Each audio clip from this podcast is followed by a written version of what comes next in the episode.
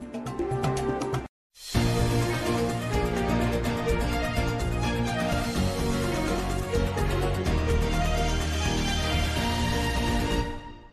Dobrý den u partie, děkuji vám, že se díváte. Následující dvě hodiny budou na premě a CNN Prima News patřit politice a aktuálním událostem.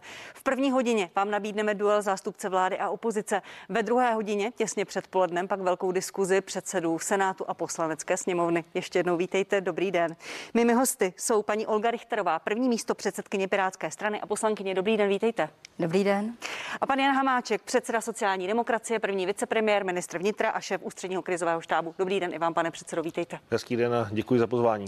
Já vám děkuji, že jste přišli. Pane předsedo, já s dovolením začnu otázkou na vás. Vakcinace jde pomalu, naopak se šíří nakažlivější varianta viru, podle některých dokonce nebezpečnější, která má větší smrtnost. Je čas na debatu o rozvolňování nebo zpřísňování? Eh, rozhodně není čas na debatu o nějakém rozvolňování. Já jsem se to snažil několikrát eh, vysvětlit na eh, tiskových konferencích a musím říci, že když jsem sledoval debatu v parlamentu, kdy některé strany nebo někteří politici podmiňovali prodloužení nouzového stavu rozvolňováním, tak jsem měl pocit, že prostě žijí na jiné planetě. My jsme v situaci, kdy, vy jste to popsala, kdy díky problémům s dodávkami od výrobce není tolik vakcín, kolik bychom potřebovali a současně eh, je tady velké riziko toho britského viru. A například německá kancléřka eh, podle mě vystoupila asi se svým nejsilnějším projevem, eh, který předjímal velmi razantní opatření, dokonce taková opatření, ke kterým Německo ještě historicky nesáhlo.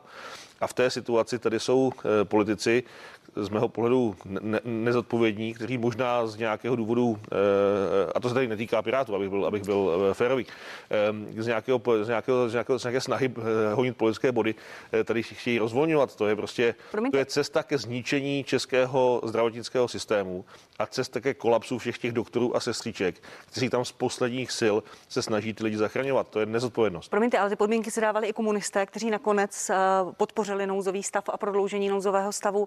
Říkali, otevřeme školy, otevřeme ski areály. Ta debata tady se povede nebo za těchto okolností, jak bude vláda postupovat? Ta debata se samozřejmě povede, ale, ale ta vláda musí postupovat zodpovědně. A e, já samozřejmě taky bych nejradši, kdyby, kdyby už to bylo pryč a kdyby už ten virus zmizel, ale on prostě nezmizí. Nějakou dobu tady s námi bude a my na něj musíme reagovat. A e, není možné, když už tady jsme možná e, historicky nějaké chyby udělali, tak je opakovat. A to, že se tady historicky moc otevíralo a brzo otevíralo, je pravda. Sklidili jsme za to spoustu kritiky. A teď mám pocit, že e, nás kolegové i z KSČM, pravda, tlačí, tlačí do opakování těch chyb a my se to prostě nemůžeme dovolit, protože nemůžeme eh, ohrozit eh, naše zdravotnictví. Když se nám ta chyba stala, tak ty nemocnice byly relativně prázdné. My jsme dneska v situaci, kdy jsou nadspané k prasknutí, ten personál opravdu už milé z posledního. A představa, že se jim tam objeví dalších x tisíc nemocných, z toho x stovek na jednotkách intenzivní péče, tak to prostě celé skolabuje. A dojde do, do, to do situace, že ta nemocnice nebude schopná odvolit běžnou havárku. To přece nikdo nechce.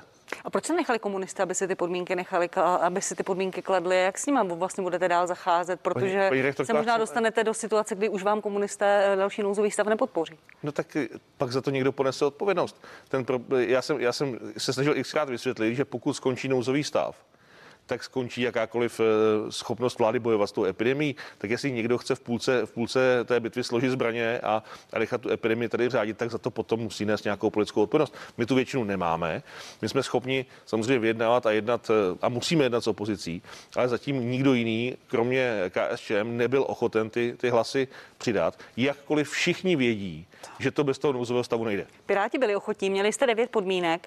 Na druhou stranu jsou ty podmínky nutné, paní místo předsedkyně, když vidíme, co se děje v nemocnicích, když vidíme počty obětí a vážně nemocných lidí?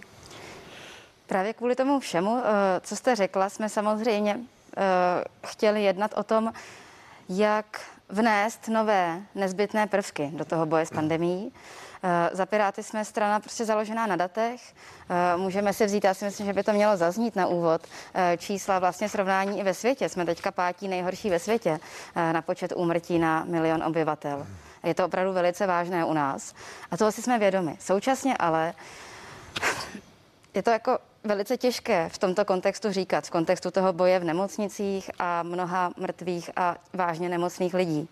Ale současně řada lidí velice vážně zasažena ekonomicky. Současně prostě naše vláda stále pomíjí, že aby jako společnost, jako celek jsme mohli se semknout a ještě několik měsíců vydržet, tak jsou nezbytná eh, ta spravedlivá ekonomická podpůrná opatření. A tahle velice důležitá věc je stále opomíjená. Paní ministrně Šilerová se tváří, jako kdyby ty peníze byly její. A přitom, a to je opravdu důležité říct, eh, v těch podpůrných programech jsou velké díry. My jsme za Piráty tlačili třeba na takové absurdity, jako že lidé v insolvenci, kteří pracují a splácí své dluhy, neměli mít vůbec nárok. To se na podařilo vyřešit. Bonus, ano. To se nám podařilo vyřešit a podobně. Ale já na tom všem chci říci, že proto jsme jednali. Jednali jsme nejprve s panem ministrem Blatným o pěti věcech. O pěti věcech, kde jsme říkali, to nemusíme vyřešit teď, ale pojďme si nastolit cestu. Nastolit si cestu, jak se dostaneme k něčemu, co se týká i vás, pane ministře Hamáčku, a sice k tomu, eh, k té změně krizového zákona, která by umožnila říci, OK, nouzový stav je prostě pro válku, eh, pro opravdu mimořádnou situaci. Pojďme se přizpůsobit pandemii a napsat zákon, který bude aplikovatelný, vhodný pro stav pandemie, pandemického nebezpečí. Eh, chtěli jsme se bavit o vyšší nemocenské nebo o jiném příspěvku, aby se lidi nebáli chodit na testy, a zůstat prostě doma. A stejně tak jsme měli prostě eh, návrh, dejte ven, pane ministře, data.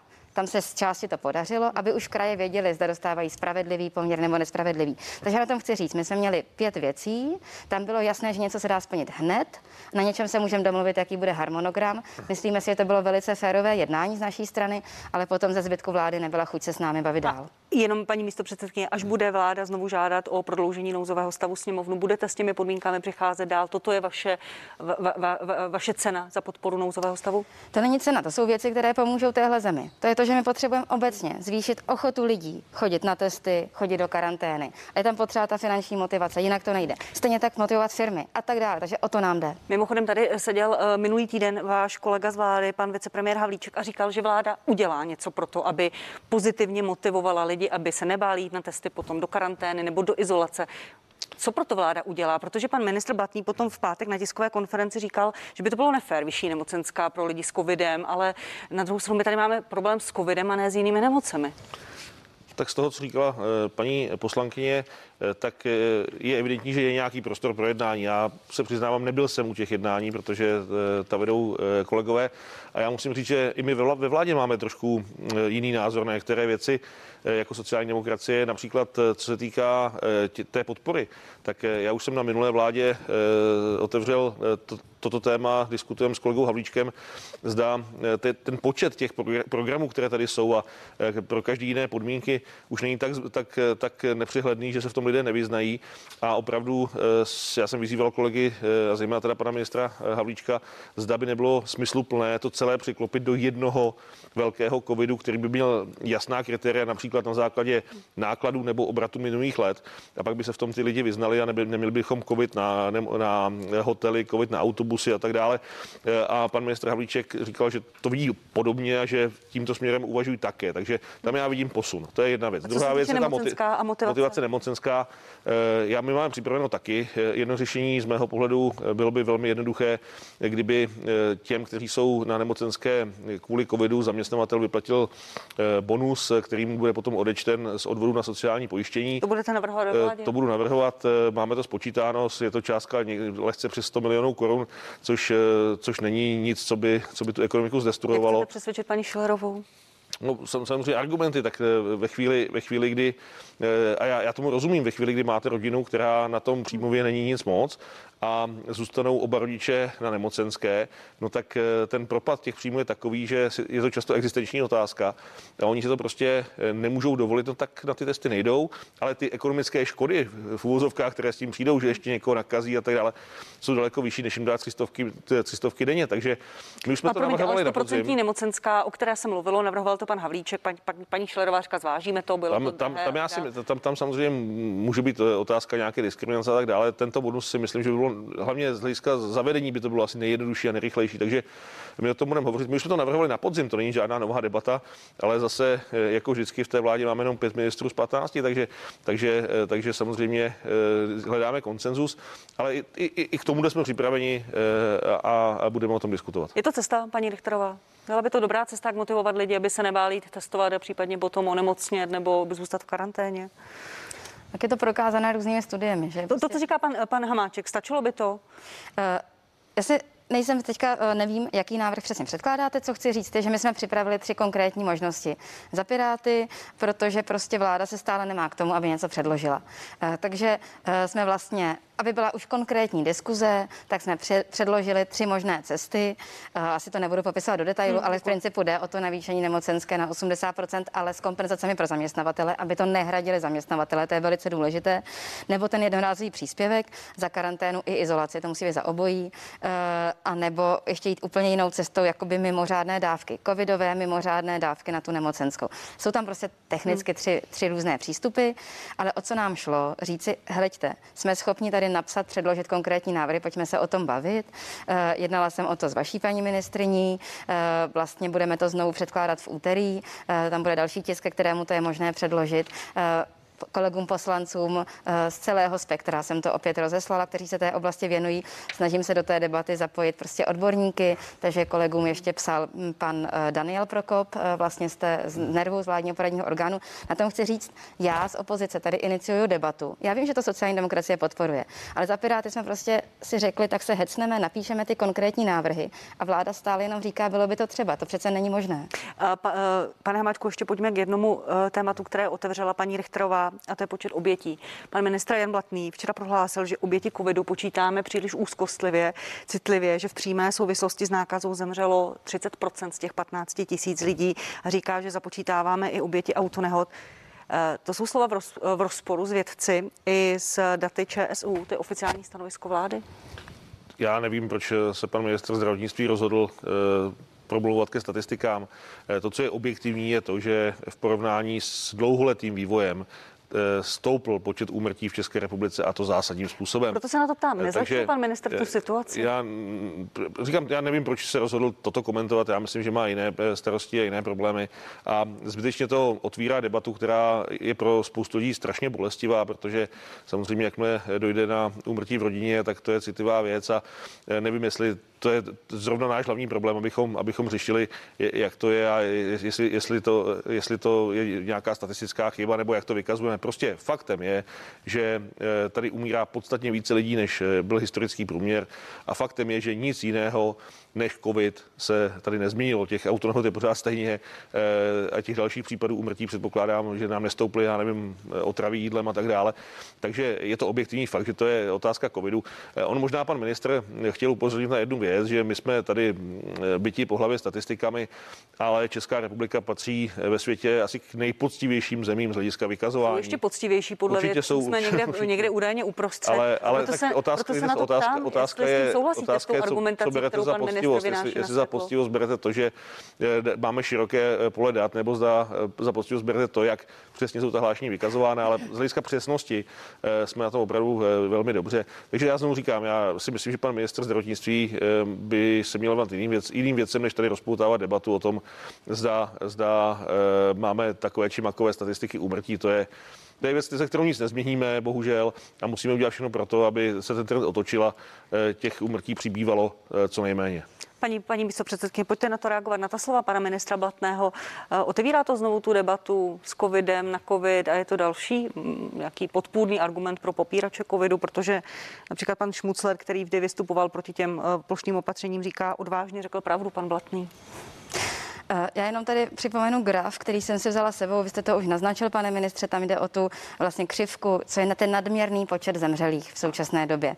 Eh, takže když si vezmeme, je to prostě každému dostupné na stránkách Českého statistického úřadu. Eh, týdenní počty zemřelých, prezentovaná data srovnaná vůči průměru 2015 až 2019 a ten letošní rok. A jsme prostě v, ča- v řádech, které jsou statisticky jednoznačně prokazatelně související s tím covidem. Že to je ten výchozí bod.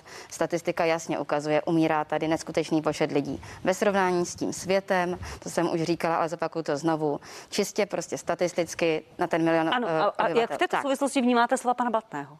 A Nerozumím, absolutně nerozumím tomu, proč pan ministr, který má komunikovat to, že jsme ve pátém stupni, že jsme prostě v nejvyšším stupni e, nebezpečí, který má vysvětlovat, že i když to je náročné, pro každého z nás osobně velmi těžké dodržovat e, sociální distancing, různě se s tím každý pereme, ale že to je prostě potřeba vydržet. Ve firmách dodržovat vše, co jde, co se týče režimových opatření a tak dále. Protože ještě musíme několik měsíců eh, zvládnout, než bude ta dobrovolná vakcinace alespoň trošku účinná. A v této situaci, když pan ministr, který navíc se zdráhal zveřejňovat data o počtu očkovaných, už tím trošku nabourával důvěru, ještě vstoupí do té debaty tímto způsobem, tak vůbec nechápu, co zamýšlí. Vůbec nechápu, co tím sleduje. Zítra bude jedna vláda, pane vicepremiére. Eh, zůstaneme v pátém stupni toho protiepidemického systému. Byť teda to číslo, ten index ukazuje už 11. den čtyřku. No, ukazuje nicméně i e, vzhledem k tomu, že e, jako každý systém, taky tento potřebuje úpravy za provozu, tak e, my jsme do toho na návrh ministerstva zdravotnictví doplnili i ten, i ten e, klíčový faktor, a to je obsazenost nemocnic, e, jak tedy e, standardních lůžek, tak i PEK a tam ta čísla jsou strašně vysoká. Promiňte, a, a jak se s tím potom PES vypořádá, protože i lékaři, i ředitelé nemocnic upozorňují na to, že spousta lidí, kteří leží v nemocnicích s covidem, mají už lehký nebo žádný průběh a jsou to tak, takzvané sociální hospitalizace lidí, kteří se nemají kam vrátit. No, tak ty lidi můžeme samozřejmě přikládat na lůžka na, na následné péče. Ten systém tady je vybudován už od jara, to znamená, každý kraj si drží stranou v vozovkách lůžka, která jsou k tomuto účelu použitelná. Dokonce tady probíhalo typování fungování i lázeňských zařízení, takže eh, v tomto směru ty, ty kapacity jsou. Otázka je, jak to bude s personálem, ale eh, prostě ten problém je jednoduchý. Dokud nevyprázdníme nemocnice, dokud se nedostaneme do situace, že se tam vrátí ta běžná péče. Mimochodem, eh, já bych souhlasil s tím, že část těch úmrtí může být dána tím, že v důsledku covidu jsou zanedbávány jiné, jiné operace, ale to, to, to není nic jiného než důsledek covidu, takže zase covid. Takže musíme vyprázdnit, musí se tam vrátit se standardní péče, no a musíme být připraveni na to, kdyby nedej bože eh, ten, ten britský, eh, já se Britům omlouvám, ale je to, je to terminus technicus, britský eh, virus tady, tady přišel a začal tady řádit nějak, nějak masivně, tak musíme být připraveni na tu třetí Takže tím hlavním cílem je prostě vyprázdnit nemocnice. A dokud se nám to nepodaří, tak musíme zůstat v, těch, v, tom, v, tom, v tom vysokém stupni. A on bude mít i vedlejší efekt, že samozřejmě s tím, jak bude, bude, bude klesat počet, počet lidí v nemocnicích, tak logicky předtím klesá i počet, počet nakažených. Tak jak, zná, tak jak znáte ten návrh úpravy toho protiepidemického systému, toho takzvaného psa, vy jste s tím, vy jste s tím, myslím, souhlasíte, pane ministře, ano. budete tak zítra hlasovat pro to? Ano. Já si myslím, že to je v pořádku. Paní Richterová, změny, co se týče psa, některé změny unikly do médií. Budete s tím uh, Piráti uh, v, v, v souladu? Uh. Hnedka vám zodpovím, jenom chci zdůraznit jedno číslo, co zapadlo. Tam jde o tu obsazenost týpek. Hmm. Že ta jedna věc je zorganizovat, jako stát zvládnout uh, ty takzvané sociální hospitalizace, ale to prostě není to rozhodující číslo. Rozhodující číslo je, že máme téměř naplněnou kapacitu těch intenzivních lůžek a to je to, o co jde, eh, co, k čemu nesmí dojít. Eh, tak to jenom, abychom se nedostali v té debatě jinam, než co je to rozhodující. A co týče těch opatření, eh, tak já jenom chci připomenout, my za Piráty pořád připomínáme, že jedna věc jsou ta zdravotní opatření a druhá věc jsou ta ekonomická, ty kompenzace, to, aby nepropadávali nespravedlivě lidé, kteří byli zavření, kteří mají restrikce. A třetí věc, a to je nesmírně důležité, je to vysvětlování. A ta komunikace, to je něco, co vidíme, že vláda podceňuje. Pan ministr Blatný, když prostě vyhodí tady do prostoru eh, například těch 30%, které jste zmiňovala eh, před chvilkou, tak patrně nedomýšlí, co ta jeho slova mohou mít za dopad. A ve finále to vede k obrovskému chaosu.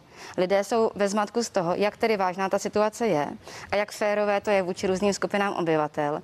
A jsme stále v tom, že dokud nebude naprosto jedno, jednoznačně zřejmé, že vláda jedná se všemi, včetně opozice, že jsme partneři v tom jednání, protože musíme společně vysvětlit těm našim voličům, důvěry hodně vysvětlit, eh, že ano, i když nemusíme mít rádi současného pana premiéra, tak prostě ta situace je něco, v čem jsme každý, naše babičky, všichni společně, naši dědečkové, tak v této chvíli prostě vláda selhává, protože nás nezve k tomu férovému jednání. A to, že nás vyzval pan ministr Blatný a měli jsme schůzku, to je jedna věc, ale prostě celá vláda ten postup společný nepřijímá jako nutnost. Uh...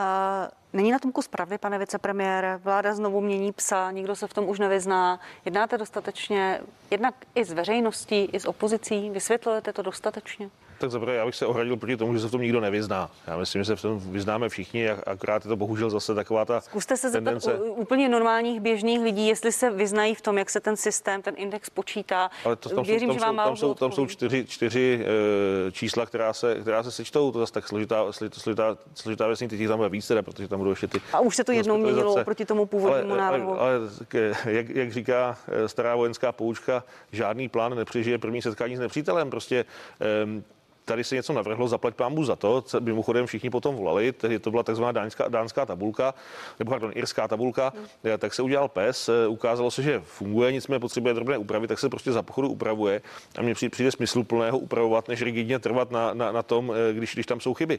Takže to je jedna věc. To, z hlediska vysvětlování, hledajte se, samozřejmě, já pokud něco lze vyčítat vládě, tak určitě nějaký element selhání v, v komunikaci tam je. Eh, my jsme si o tom eh, taky svoje řekli na vládě. Eh, podle původního statutu krizového štábu měl ústřední krizový štáb mediální skupinu, která měla koordinovat výstupy jednotlivých rezortů. Tak to fungovalo. Pan premiér si to nepřál. Já prostě mám jenom omezené možnosti něco v té vládě prosadit, vzhledem k tomu, že jsme menší koleční partner. Já jsem navrhoval jiný postup už, už od jara. Pan premiér si, si prosadil svůj, takže já se držím svých kompetencí v rámci svého rezortu. Si myslím, že si opozice stěžovat nemůže, protože eh, jak ke krizovému zákonu, tak k dalším věcem eh, ty věci, ty, ty schůzky svoláváme.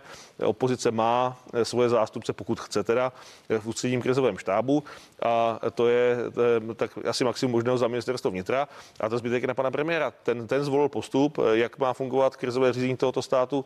Já jsem, ne, já jsem nějak nezastíral, že k tomu mám výhrady od začátku, nicméně dělám v rámci možností maximum pro to, aby to fungovalo. Dobře, a když vás teďka poslouchají občané této země, vy říkáte, nejsme ve vládě úplně v souladu jsme menší koaliční partner, což chápu, ale v této složité situaci nemá vláda prostě táhnout za jiným pro vás a říkat no to, to těm lidem, tak to, to zvládneme, a to, to je jediná to je to, cesta. Co, to je to, co já dělám. Děláme všechno pro to, abychom to zvládli.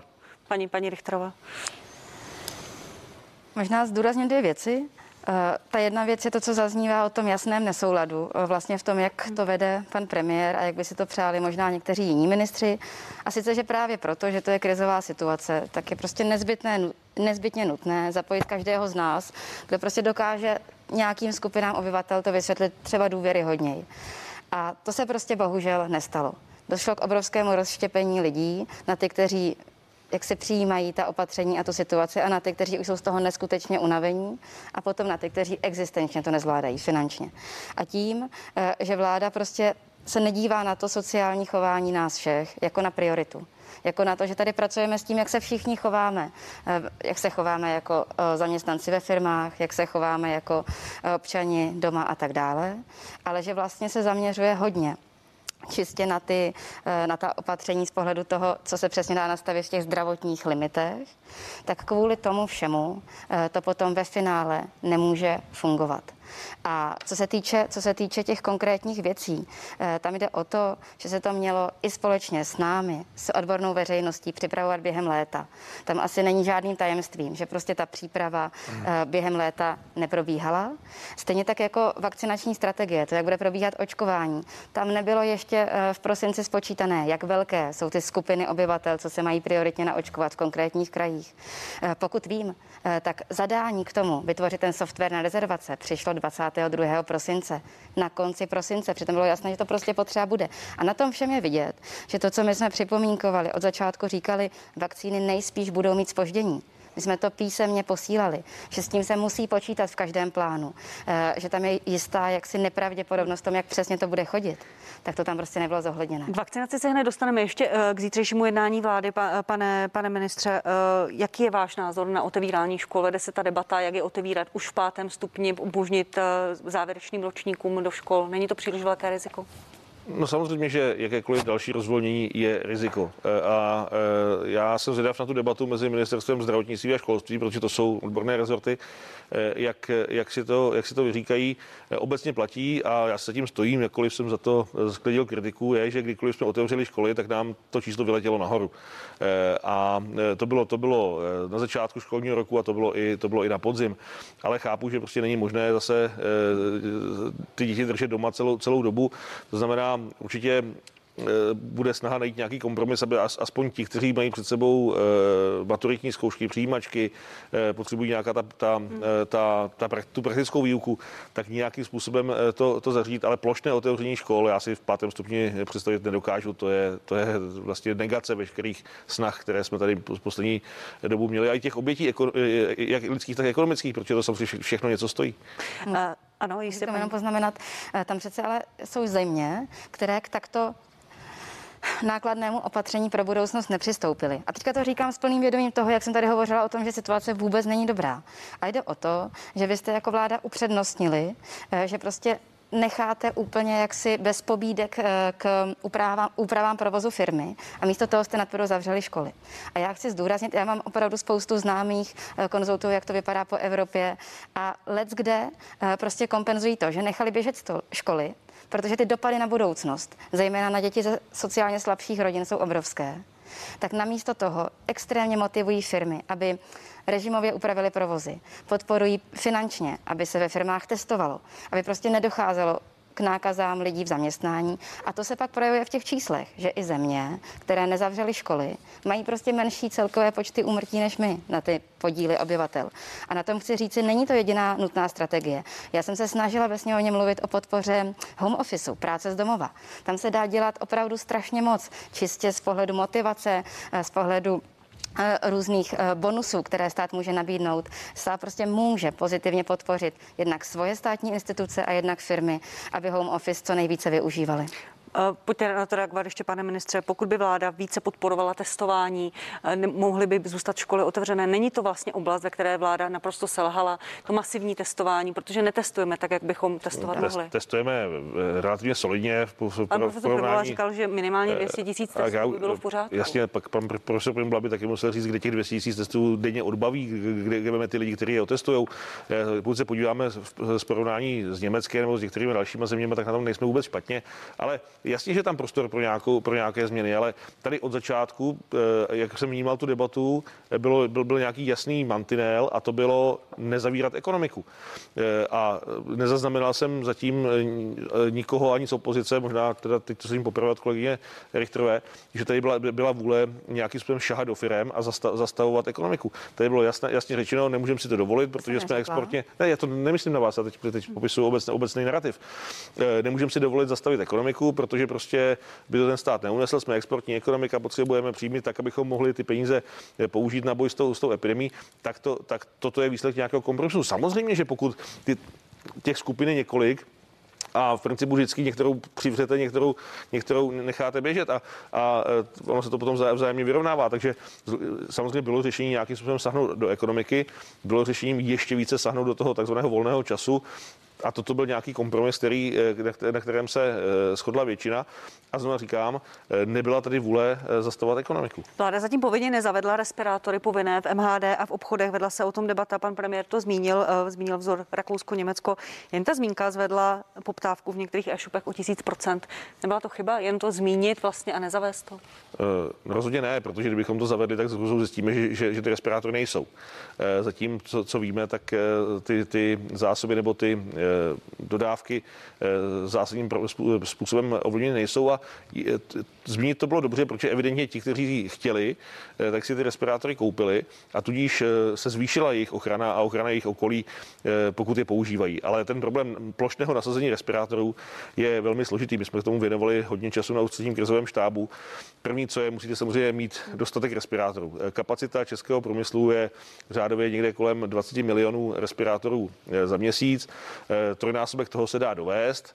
Nicméně, takže, nicméně pokud bychom to opravdu nařídili, tak asi bychom tu poptávku plus minus pokryli.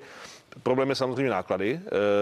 Pokud se podíváme na ceny, tak už, už to, že se o tom mluví, tak může mít vliv na nějaké ceny. Pokud bychom to nařídili, tak ty ceny vyletí nahoru. Takže je to otázka nějaké případné cenové regulace. A současně samozřejmě, pokud něco nařídíme rodině, která je na hranici životního minima nebo, nebo minimální mzdy a nařídíme jim čtyřčlenné rodině nosit respirátory, to jsou tisícové částky. To znamená, tam se musí vyřešit i způsob, jak eh, to kompenzovat těm, kteří, kteří za to prostě Pokud nemají varianta, že by, ten, že by respirátory, které jsou lépe, lépe chrání před, před věrem než, než roušky, no to by ručně šité roušky, Eh, že by na to přispíval stát nebo že by jim je distribuoval stát, to není na stole. Samozřejmě to je jedno z řešení, ale musíme to, eh, musíme to naplánovat a musíme, musíme si ty věci jasně říkat. A, a kdy to budete plánovat? Jak pravděpodobné, že, že vláda zavede tak, povinnost? Ten materiál, ta, ta, ta diskuze začala před několika dny. My jsme v první fázi udělali tu uh, kalkulaci nebo zmapovali jsme tu situaci výrobní.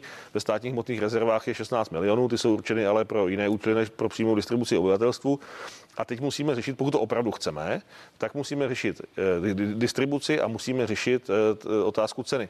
To znamená, eh, dokud nebudeme mít jasno a nebude naprosto evidentní, že ta operace se dá zvládnout, takže že, že to neuvrhne nějaké, nějakou část obyvatelstva do chudoby, tak to nespustíme. Nepřichází ten plán, nebo to plánování příliš pozdě. Tady britská, promiňte mi to, ten výraz, ta nová mutace, která přišla z, z Británie, uh, šíří se rychleji. I, jediné, jediné, říkají, jediné že, se, státy na světě, že nebudou stačit jediné, jediné jediné dva státy na světě, které s tím přišly, Rakousko a Německo. Žádný jiný stát o tomto neuvažuje. To znamená, pan premiér se nechal inspirovat v Rakousku a Německu, fajn.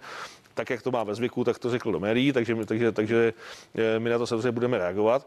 Ale Rakousko a Německo jsou velmi bohaté státy. Pokud se podíváte na průměrnou mzdu, na kupní sílu obyvatelstva, tak eh, oni si samozřejmě můžou dovolit eh, opatření, která jsou nákladově podstatně vyšší než, než naše. Ale pokud si jim chceme rovnat, fajn, já s tím nemám problém, ale pojďme dopočítat, co to bude stát. A hlavně se nesmí stát že, to, že na to nebudou lidi mít, že místo toho přestanou kupovat jídlo. Povinnost eh, nosit respirátor v MHD nebo v, v prostorech s více lidmi, ano nebo ne, paní rektorová?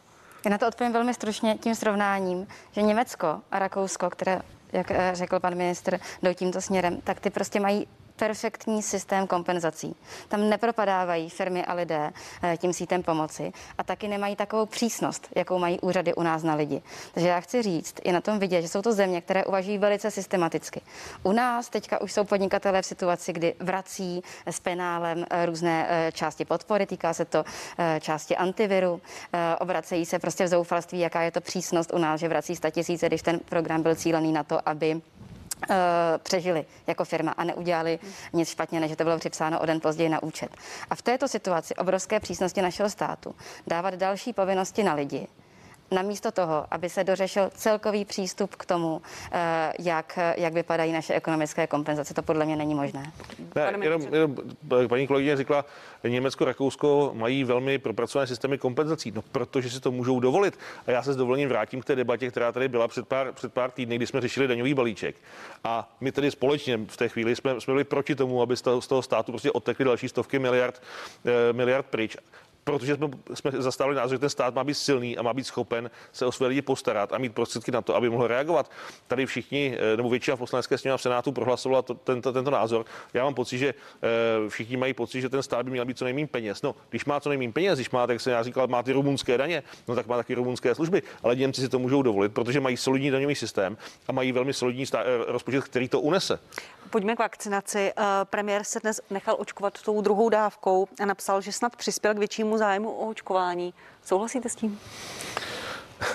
Tak to, eh, já samozřejmě eh, chápu, že ať, ať pan premiér udělá cokoliv, tak, tak eh, za to může být kritizován, protože kdyby já se očkovat... jenom jestli kdyby, souhlasíte ne, s, tím, s tím narrativem, že, tak sam, určitě, že to, že jde příkladem, nechává já si, se očkovat. Já si, myslím, že je v, já, já si myslím, že je v pořádku, že nejvyšší činitelé České republiky šli příkladem a nechali se očkovat, tím myslím prezidenta, tím myslím pana premiéra, nevím, jak to je u předsedů poslanec, eh, teda zákonodárných sborů, ty tady máte za chvilku, tak se Budeme mít druhé hodiny, budu si chtát, nechal se určitě, ministr Blatný. Eh, určitě je dobře, že že jak prezident, tak premiér se očkovat nechali. To si myslím, že je dobře a je to příklad správný pro naše občany. A v době, kdy se řeší předbíhání na očkování, byl uh, rezignoval pan Březovský ze státního zdravotního ústavu, byla odvolána náměstkyně Šteflová, vyšlo najevo, že se nechal očkovat ředitel VZP Kabátek, starostka Jeseníků, že Všeobecná fakultní nemocnice dávala vakcínu zájemcům, aby je nemusela vyhodit.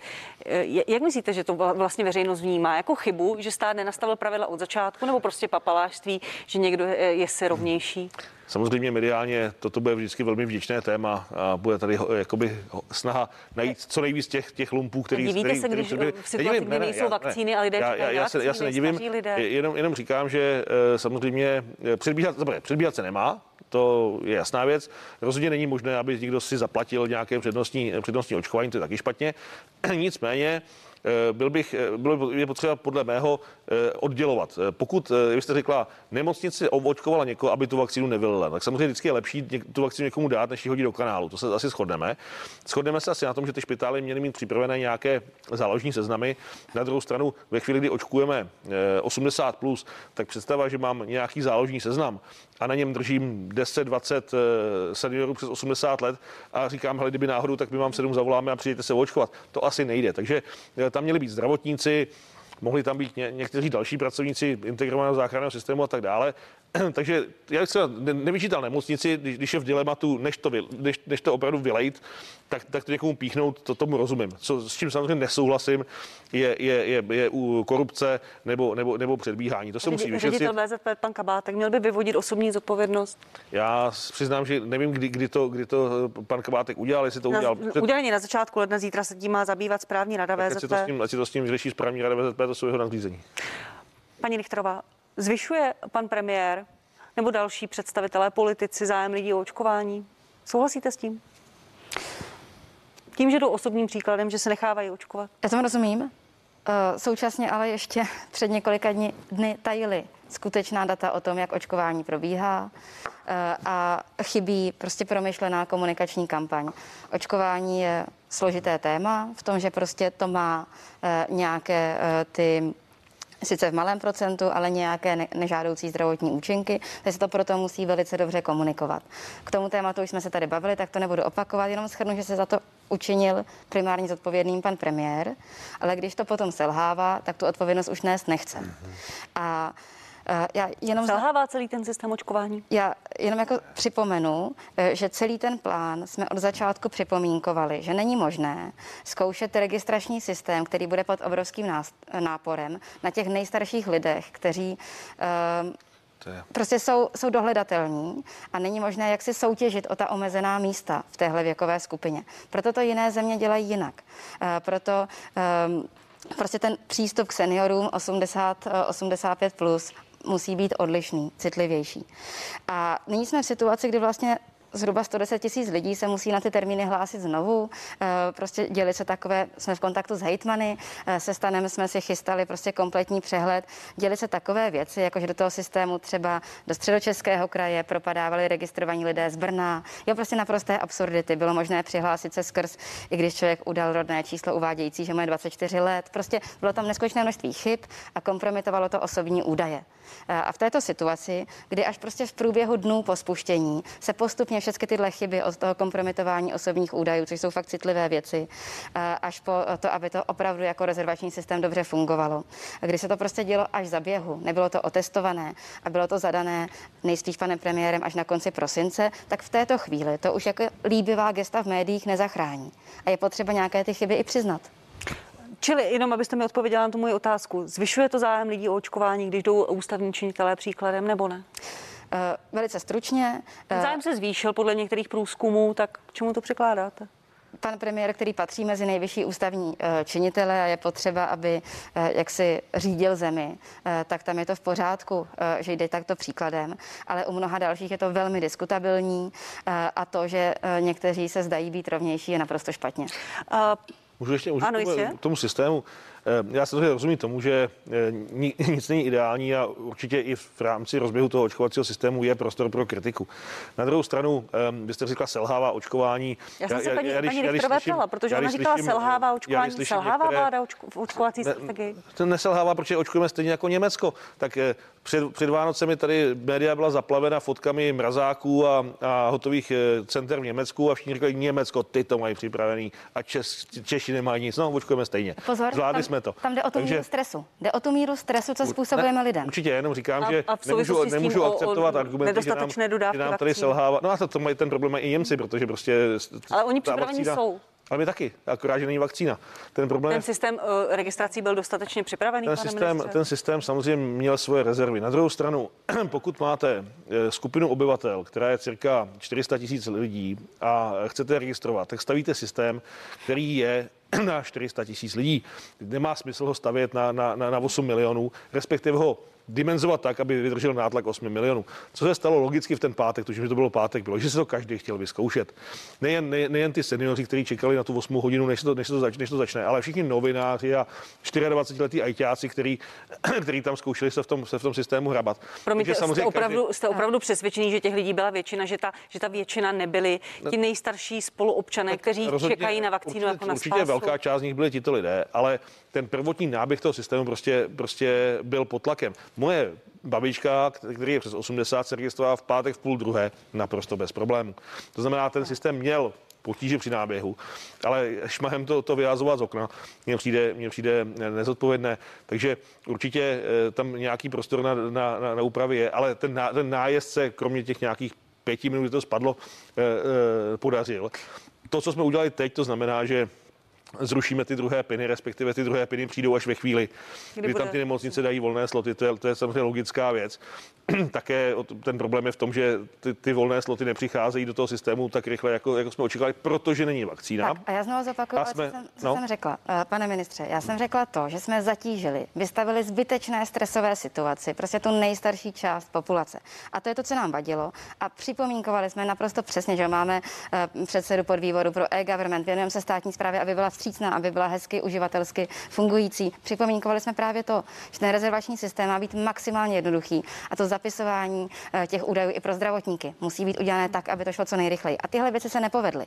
A mně přijde nefér lakovat všechno na, na růžovo. To, to jsem neřekl. Lepší mě prostě přijde přiznat, že tohle testování, ta uživatelská vstřícnost se neodladila, zátěž nebyla uh, prostě dimenzovaná správně a tyhle věci jiné státy zvládly. Promiňte, pane ministře, vaše poslední slova uh, byla, není vakcína. Pan premiér v pátek říkal, vakcíny je dost pro všechny, ale v jiném čase, než bychom potřebovali. Není na čase už prostě lidem, hlavně teď seniorům, kteří čekají na tu druhou dávku nebo i na tu první říct na rovinu, že se to v příštích týdnech zastaví nebo výrazně zpomalí. No, víte, co ten problém je v tom, že my se bohužel musíme spolehnout na to, co nám řekne výrobce.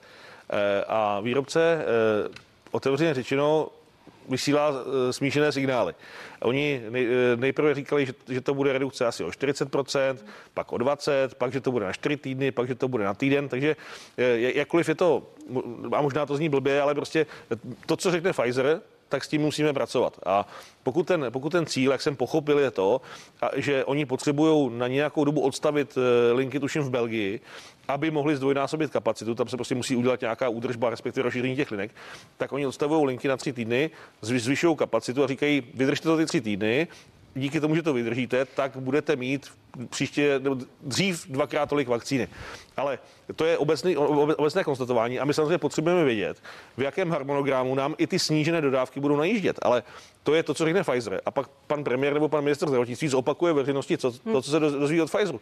A když Pfizer změní názor a zjistí, že a můžu... vakcínu někde našel, tak... Promiňte, a mohou jednotlivé členské státy, notabene Česká republika nebo celá Evropa dělat něco jiného, než jednat uh, s ne. Pfizerem a s dalšími výrobci? Protože, jak co říkáte, co, ono, ono to blbě zní hlavně pro ty lidi, kteří na to čekají. Co, co bychom měli dělat, než jednat s výrobcem? Ta vakcína se jinak nesežene, že se vyrobí.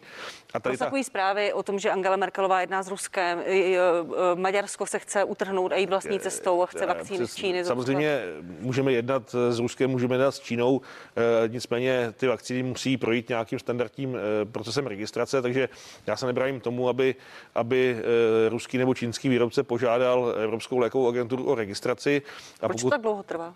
No, protože nepožádali, pokud se nepletu. Eh, tam je potřeba, aby ten, kdo to chce prodávat, to znamená výrobce, požádal tu autoritu o certifikaci, což se, pokud vím, nestalo.